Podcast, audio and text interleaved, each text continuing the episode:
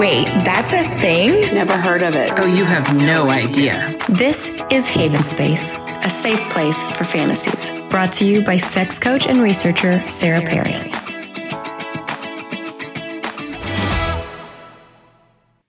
Hi, folks, welcome back. This is Sarah Perry, and welcome back to Haven Space. And today I'm doing a really special interview with a friend of mine that I actually met through a disabilities focused course that um, was so graceful to let me into her home and allow me to have some conversations with her about her disability and how she carries her life. And then it turns out we're both like really sex positive. And through the months, it seems that we are much more aligned than we thought. So I'm going to let her introduce herself now. Well, hi, I am Kalea Reed. Um, in the scene, I very much go by Bunny. Um, I am 28 years old. I am a chronic illness warrior. I am a Latina, and I am into all things shibari and age play and submission and slave training and so on and so forth. I have been running our local BDSM house for close to five years now. Um, and we are very proud of that. And yeah.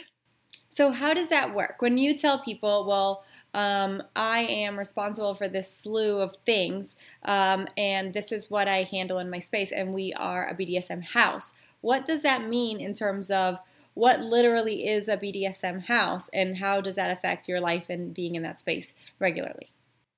So, we are a fraternity on steroids. We are a group of people who are very much like minded, um, that l- very much focus on what we desire in the community and help each other like develop on that. So in the house, we have multiple people who are S types or D types or whatever the case may be.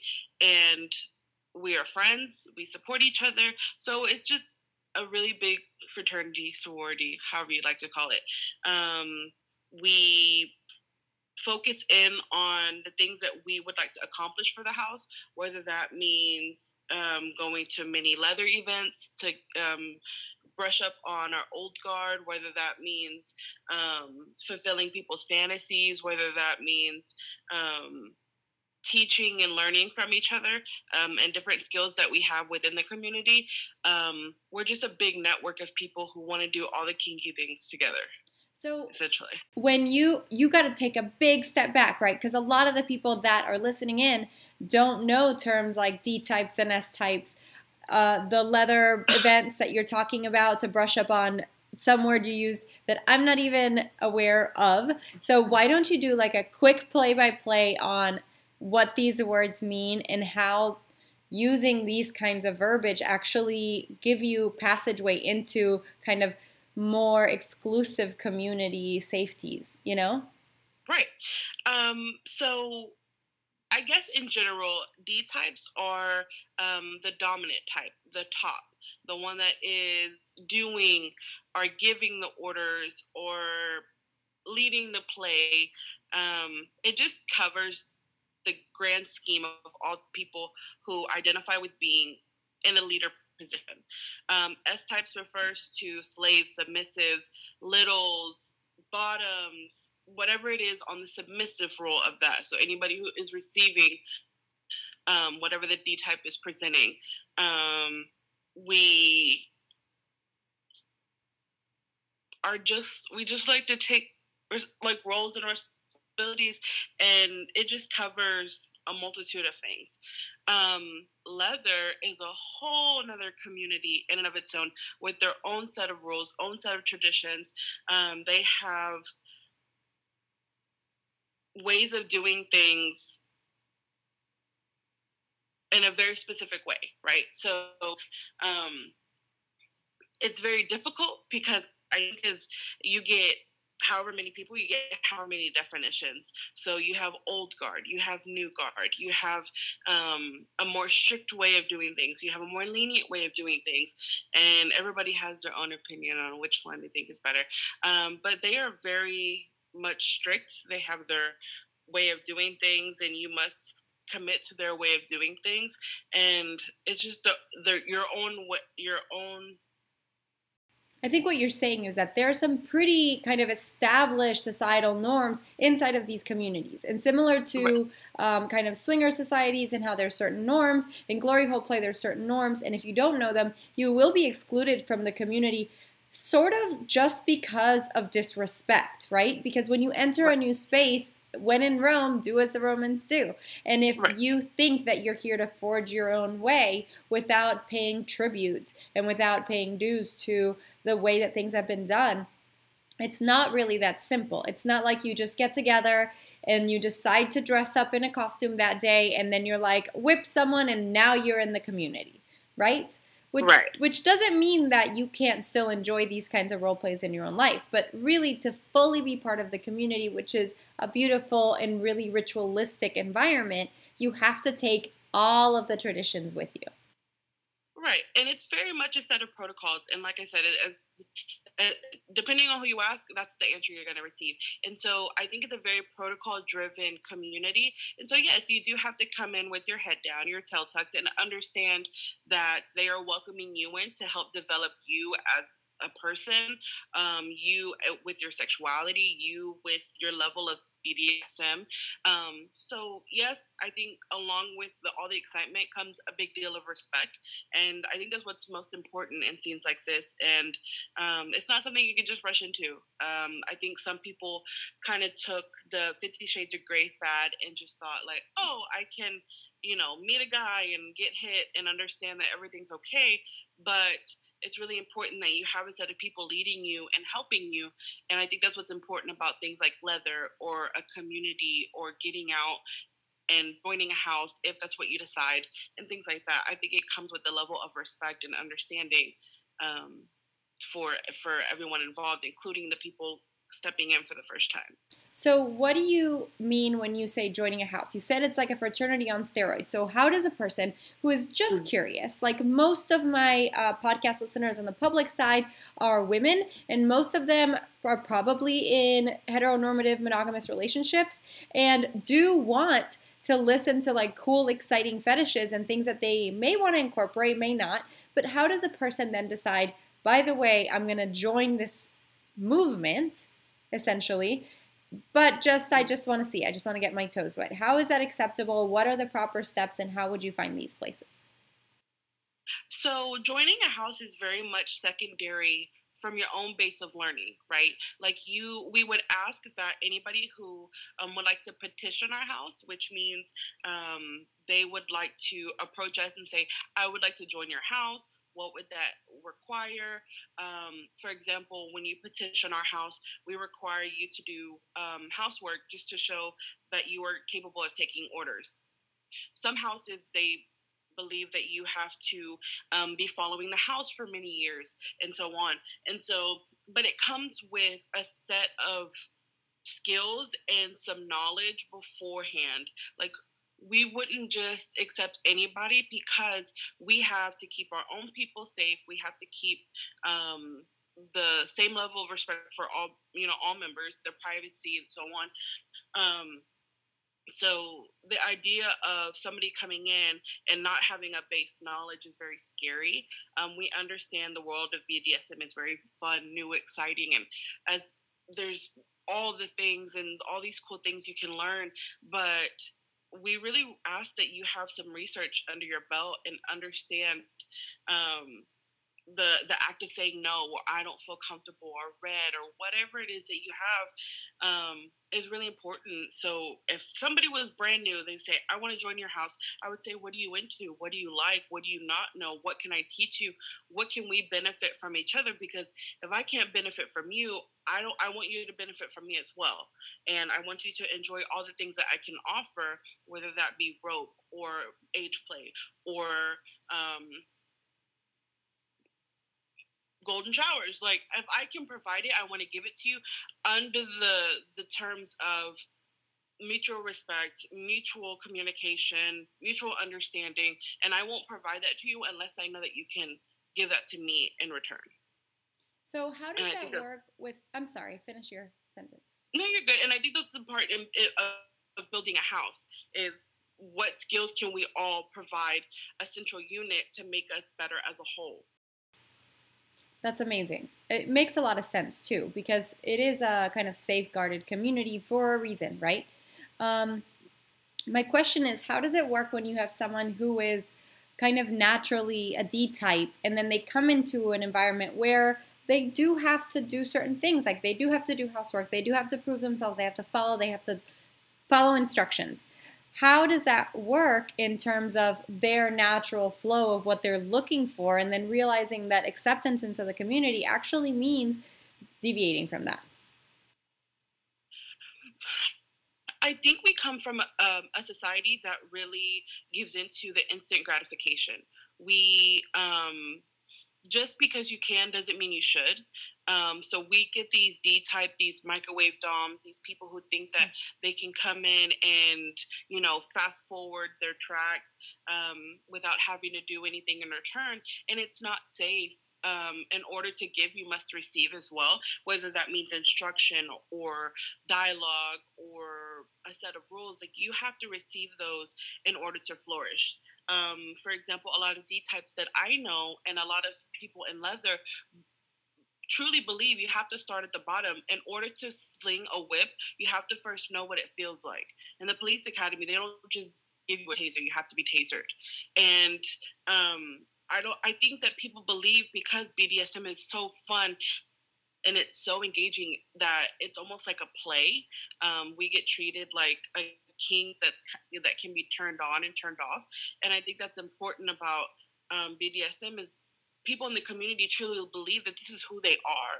They don't operate without you know a D type saying so. And so this idea that I can turn my submission on and off and kind of operate my life with it like in the bedroom i think is very difficult and i think that's what you know mainstream media has led us to believe is that it's fun and it's exciting and some guy's gonna come and you're gonna do X, Y, and Z and he's gonna have some big mansion and it's not like that. It's gonna be, you know, Jacob in his house and in his world, Jacob, this hypothetical Jacob, is a part of everything that goes on and he's taking the time to understand every nook and cranny for someone to just come along and say hey i'm going to throw a collar on. It's going to be fun. It's going to be no big deal but i'm going to turn that on and off. And it's to me quite disrespectful of the the space that people have built for themselves and the community as well. Um, so i think it really comes from understanding yourself first and foremost and understanding that you have to start at the bottom to understand what it feels like to be at the top. You will never appreciate an S type unless you were treated in a submissive manner. Um, because you've never been on the receiving end. You don't know what it's like. And I'm not saying you have to go through something to completely understand it, but there's a base knowledge you need to have. You're you're controlling someone else's life uh, or you're being controlled by somebody and there is much so much of a trust that needs to go on and i need to trust that you know what you're talking about and there's just some things you can only speak from with experience. I hear what you're saying. Do you find that it is sometimes for some people something that they're comfortable with role playing at home instead of a intrinsic part of their in like identity or mm. I can definitely see how it seems disrespectful to be like, "Oh, I'm submissive," right? But I also know people who are submissive but have been bred in this world of kind of free thinking liberal feminist movements where even women who traditionally feel very aroused and very comfortable, much more comfortable going through their lives um, with somebody being more dominant over them, can have a hard time letting that transition into areas outside of the bedroom simply because I think it could become toxic very quickly. And we are mm. so hyper aware of it um, that we kind of police our own inclinations to allow that to happen. So, mm. do you think that you could coexist as a person that feels only comfortable allowing into parts of your sexual life and not into other parts of your life? Or would those people be in a separate category that probably have no room inside of the dynamics that you operate in? So I think the community, like I've said before, that it's all about what you give into it. I understand like the hesitancy of um, saying like i don't know about this this is crazy. I'm latina. I was taught to believe that you run it you own your shit you become a boss you do x y and z and to be submitted to a man willingly goes against everything that i was taught right? I know that i craved to be told what to do and to kind of surrender a lot of that control. So it hurts my heart to think that there are, are people who believe that um, that it goes against everything that they were taught because it does and it hurts to know that these people aren't um, indulging in their fantasy simply mm-hmm. because mm-hmm. of a mindset that we've been taught to believe. And so I believe that you can exist in all manners of BDSM, whether that means like just in the bedroom, just to kink, you know, things up, spice it up with my partner, or like 24 7 365 no matter what and there very much is a range um if you want to go deeper into it, you can go as deep as you want to go. You can go as crazy, complete, consensual, non consent, I don't know what's going on. Or you can just say, hey, sometimes I like to get spanked during the, you know, during sex with my partner, and that's okay too. Um, but if you're going to give into it, the community very much gives it back. And I think that's what's important is um, we get newbies all the time at a munch that say, hey, look, I don't know, I'm brand new. I'm terrified.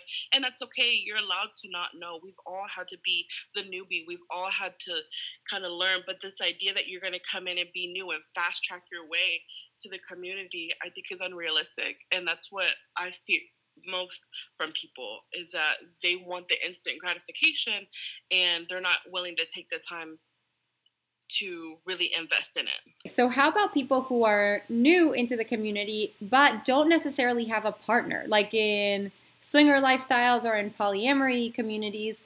Um, it is acceptable to kind of jump your way around different partners, and it's part of the reason that you join the community because people that have more experience have more partners than you do.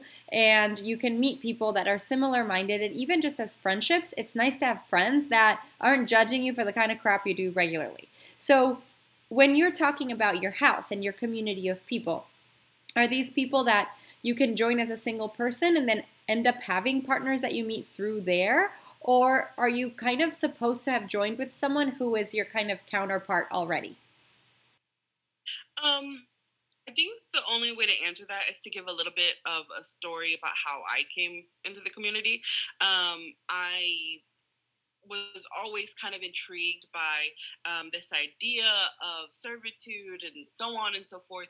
And so it really took a lot of like Googling and a lot of um, time on Facebook, um, in which somebody referred me to FetLife. I got on FetLife. I established um, people in my area. I lurked on all the munches, and one day I literally, little old me, at 22 years old was like i'm gonna go to a munch by myself me myself and i i was terrified i thought these people were gonna kidnap me and i said you know what i'm gonna make an evacuation plan just in case I, you know, these people are nuts and they're vampires and they're going to eat me and I, you know, all the all the scapegoats. And I actually went, and people are not as scary. These are doctors, these are nurses, they're everyday people just trying to enjoy their sexuality. And um, it took going once or twice for me to feel brave enough to say, Hi, I'm Bunny. This is me. This is who I am. And then gradually you meet somebody who um, will mentor you. I have a tendency to stick people under my wing and say, hey, I'd like to help you. Um, that comes with its own vetting process. And I think um, like sketchy people are sketchy people in and out of BDSM. So you really have to understand um, and vet people the best that you can. Um, and we are very good at um, making our predators kind of known. We don't hide it. We are here to protect the community because you are most vulnerable when you're brand new, when you're the you know the shark bait and all this other stuff. And we want to protect our people too. We don't want a bad name. We don't want to be the one in the news about how somebody was. God forbid, killed because they went to a munch and they met all these vampires. So it comes with its own set of vetting but we don't require maximum knowledge in the beginning. I don't expect you to know all things submission, right? But a willingness to learn is number one. And a willingness to step out of what you've been taught is number two. And I think it shows a lot about who you are as a person when you're willing to take a huge leap of faith. And um, sometimes, uh, like people are not, and I understand that, and that's okay. But we all are here because we showed up to lunch and we got to know people and we did the time to research. So I think it's important that um, to be ready, you need to be ready and you need to understand what that's like for you and you need to understand your own boundaries um, as far as being introduced and, and coming into the scene. And so, yeah, I just think that this idea that, you know, you have to have a secret club member that knows the password to the gate and like, it's not that. It's a bunch of people who um, want to enjoy you just as much as you want to enjoy them. Um, and I think that comes with its own set of risks, but it comes with so much reward. So these the munches you're talking about is like a FetLife event where people get together, but these events are not the same as like going to a dungeon where automatically you're showing up to activities, like a networking event, if you will. Exactly. So um, a munch is essentially a way to vet people. Um, for example, there are many rules in the scene to be invited into a private home. I need to know who you are. Um, I'm inviting you into a very special place and a very sacred place, and I want to know that you're not as creepy just as much as you want to know that I'm not creepy. And so that just allow us to kind of talk. Um, most of the times, 99% of the time, hopefully it is in a public place where um, if you feel uncomfortable, you can leave. Um, and all we do is we come, we have coffee, we chit chat. Um, funny enough, 90 percent of the time the conversation is completely vanilla um, we talk about you know what's happening in the world and did we see the wreck that happened on the news today and it's just a way of me getting to know you just as much as you're getting to know me and then you can kind of see what they're like naked and then you get to see all the fun stuff but um, i want to know that you're not there and talking about like something absolutely ridiculous that I feel is unsafe because at the end of the day, you're being welcomed into um, somebody's home where we have to trust that you're not going to out us just as much as you have to trust that we're not going to come and devour you on a kitchen table. Like, trust just mm-hmm. goes all ways. And I think it's important to have that on your sleeve. Is to be vulnerable and to have trust and to and to um, understand that in order to re- really enjoy yourself and to really let go, you have to first lean in. And I think it's important to lean in. What about sobriety? Like, are there rules inside of your house and really in the community about maintaining sobriety so that when you're doing things like breath play, when you're doing things like shibari, that you are making sure that people around you are safe and that you are making accurate decisions for like what feels comfortable because sometimes your body responds differently when you're all numb and tingly than when you can feel all of your extremities. Right. Um, and I think that um, people have a different opinion about um, their level of sobriety at a party. For example, we allow alcohol. We understand that sometimes it just takes a little bit of go go juice. Sometimes you just need to kind of drop that inhibition just a little. Um, I will not play you. I will not allow you to be played because you cannot consent. Um, you, I don't know that you are coherent enough to understand your safe words and what that means and what uh, the people around you understand what that means. And so um like yes i get it. You have to loosen up. I hey look i'm all for it. But it comes with a level of resolve. It comes with a level of responsibility. And so if you're going to drink cool have fun drink. I'm not going to let you go home drunk. I'm not going to let you play. Um, and you have to just understand that i'm doing that for the safety of everybody involved.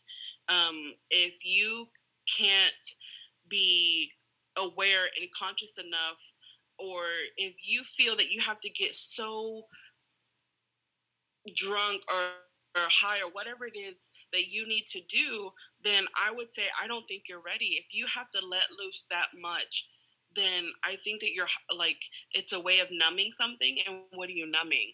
And then we can go from there. Like I like it's all it's okay to drink. We're all of age. hopefully.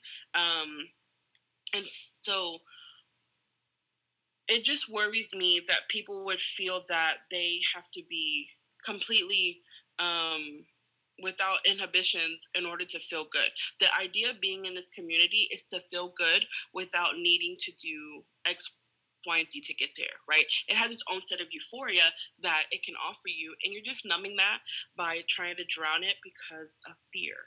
And so I would really say if you feel like you need to come and do drugs or come and drink, then I don't think you're ready for a scene anyway. Um, I very much value sobriety. Um, I myself drink alcohol. I myself like to relax.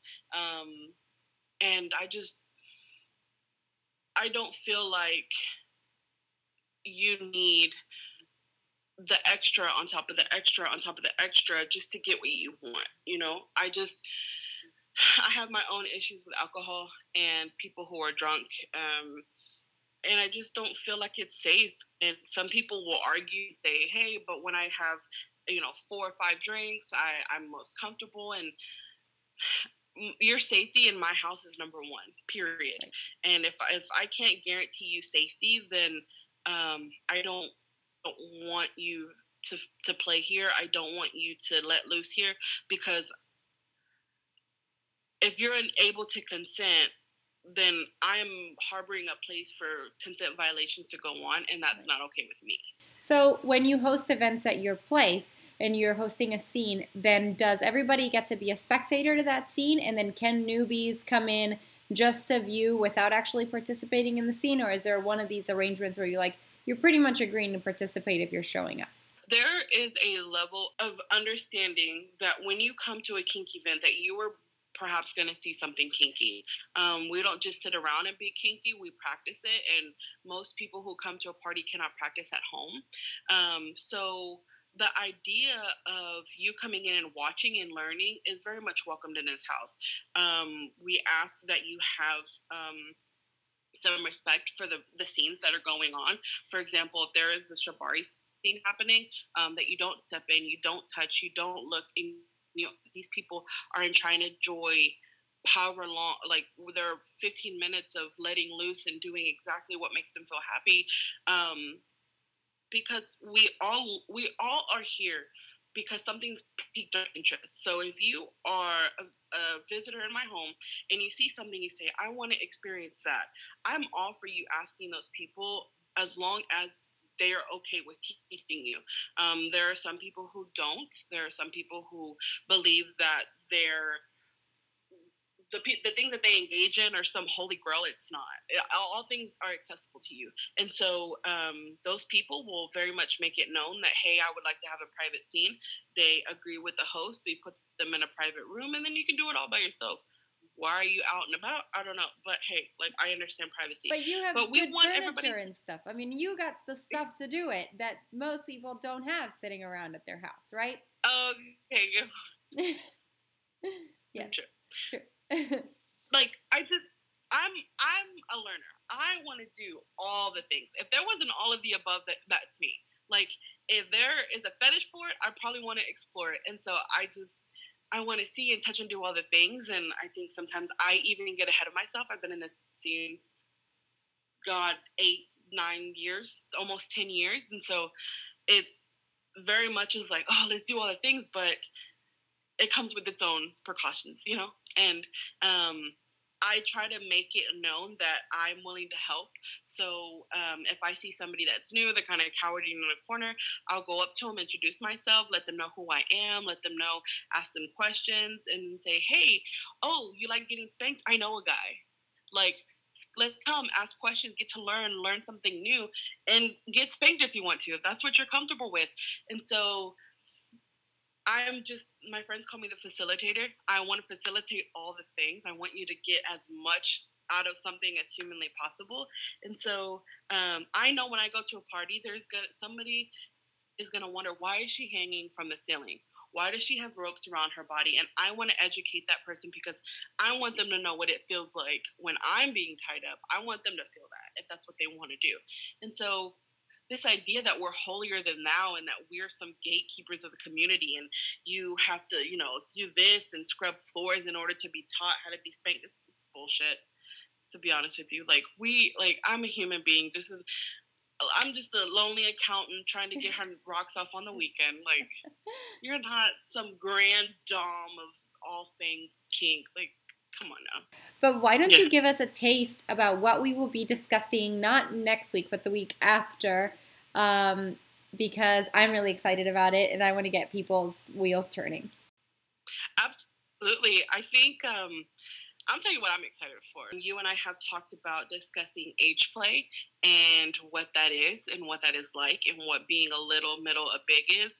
Um, and all that fun adult baby stuff. Um, and I think that's going to be an interesting conversation. Um, that's a niche within a niche, and it's not talked about enough. Yeah. Um, except when BuzzFeed does really horrible articles about adult babies. But yeah. either way. Um, but I am very much looking forward to being able to tap in. Um, if there is a way that my community can support you, if they can search for you somehow that you feel comfortable, um, will you plug it in right here? Yeah, so I can be found on Instagram at Knotty Clea, K N O T T Y. But um, um, I can be found there. I can be found on FetLife under Knotty Bunny, K N O T T Y B U N N Y. Um, I'm all over the Houston scene. If you, I'm big and rambunctious. If you can't find me, like ask somebody because I'm everywhere. Um, but yeah, I think it's important that your viewers um, understand that it's okay to ask questions. I would love to answer those questions. I want um, people to engage. I know I said a lot of words that are like, what? And um, I, I'm excited to see like the floodgates start to open in the future. Hopefully, there are amazing floodgates. And my goal always is to leave people with more pleasure in their lives than they imagine themselves worthy of. I have a friend that posted something the other day. Actually, Britt posted, I'm just trying to open minds, hearts, and legs. And I thought, ah, me too. yeah, if people feel comfortable living an asexual life, that doesn't mean they should not have access to pleasure in ways that don't involve physical touch, maybe.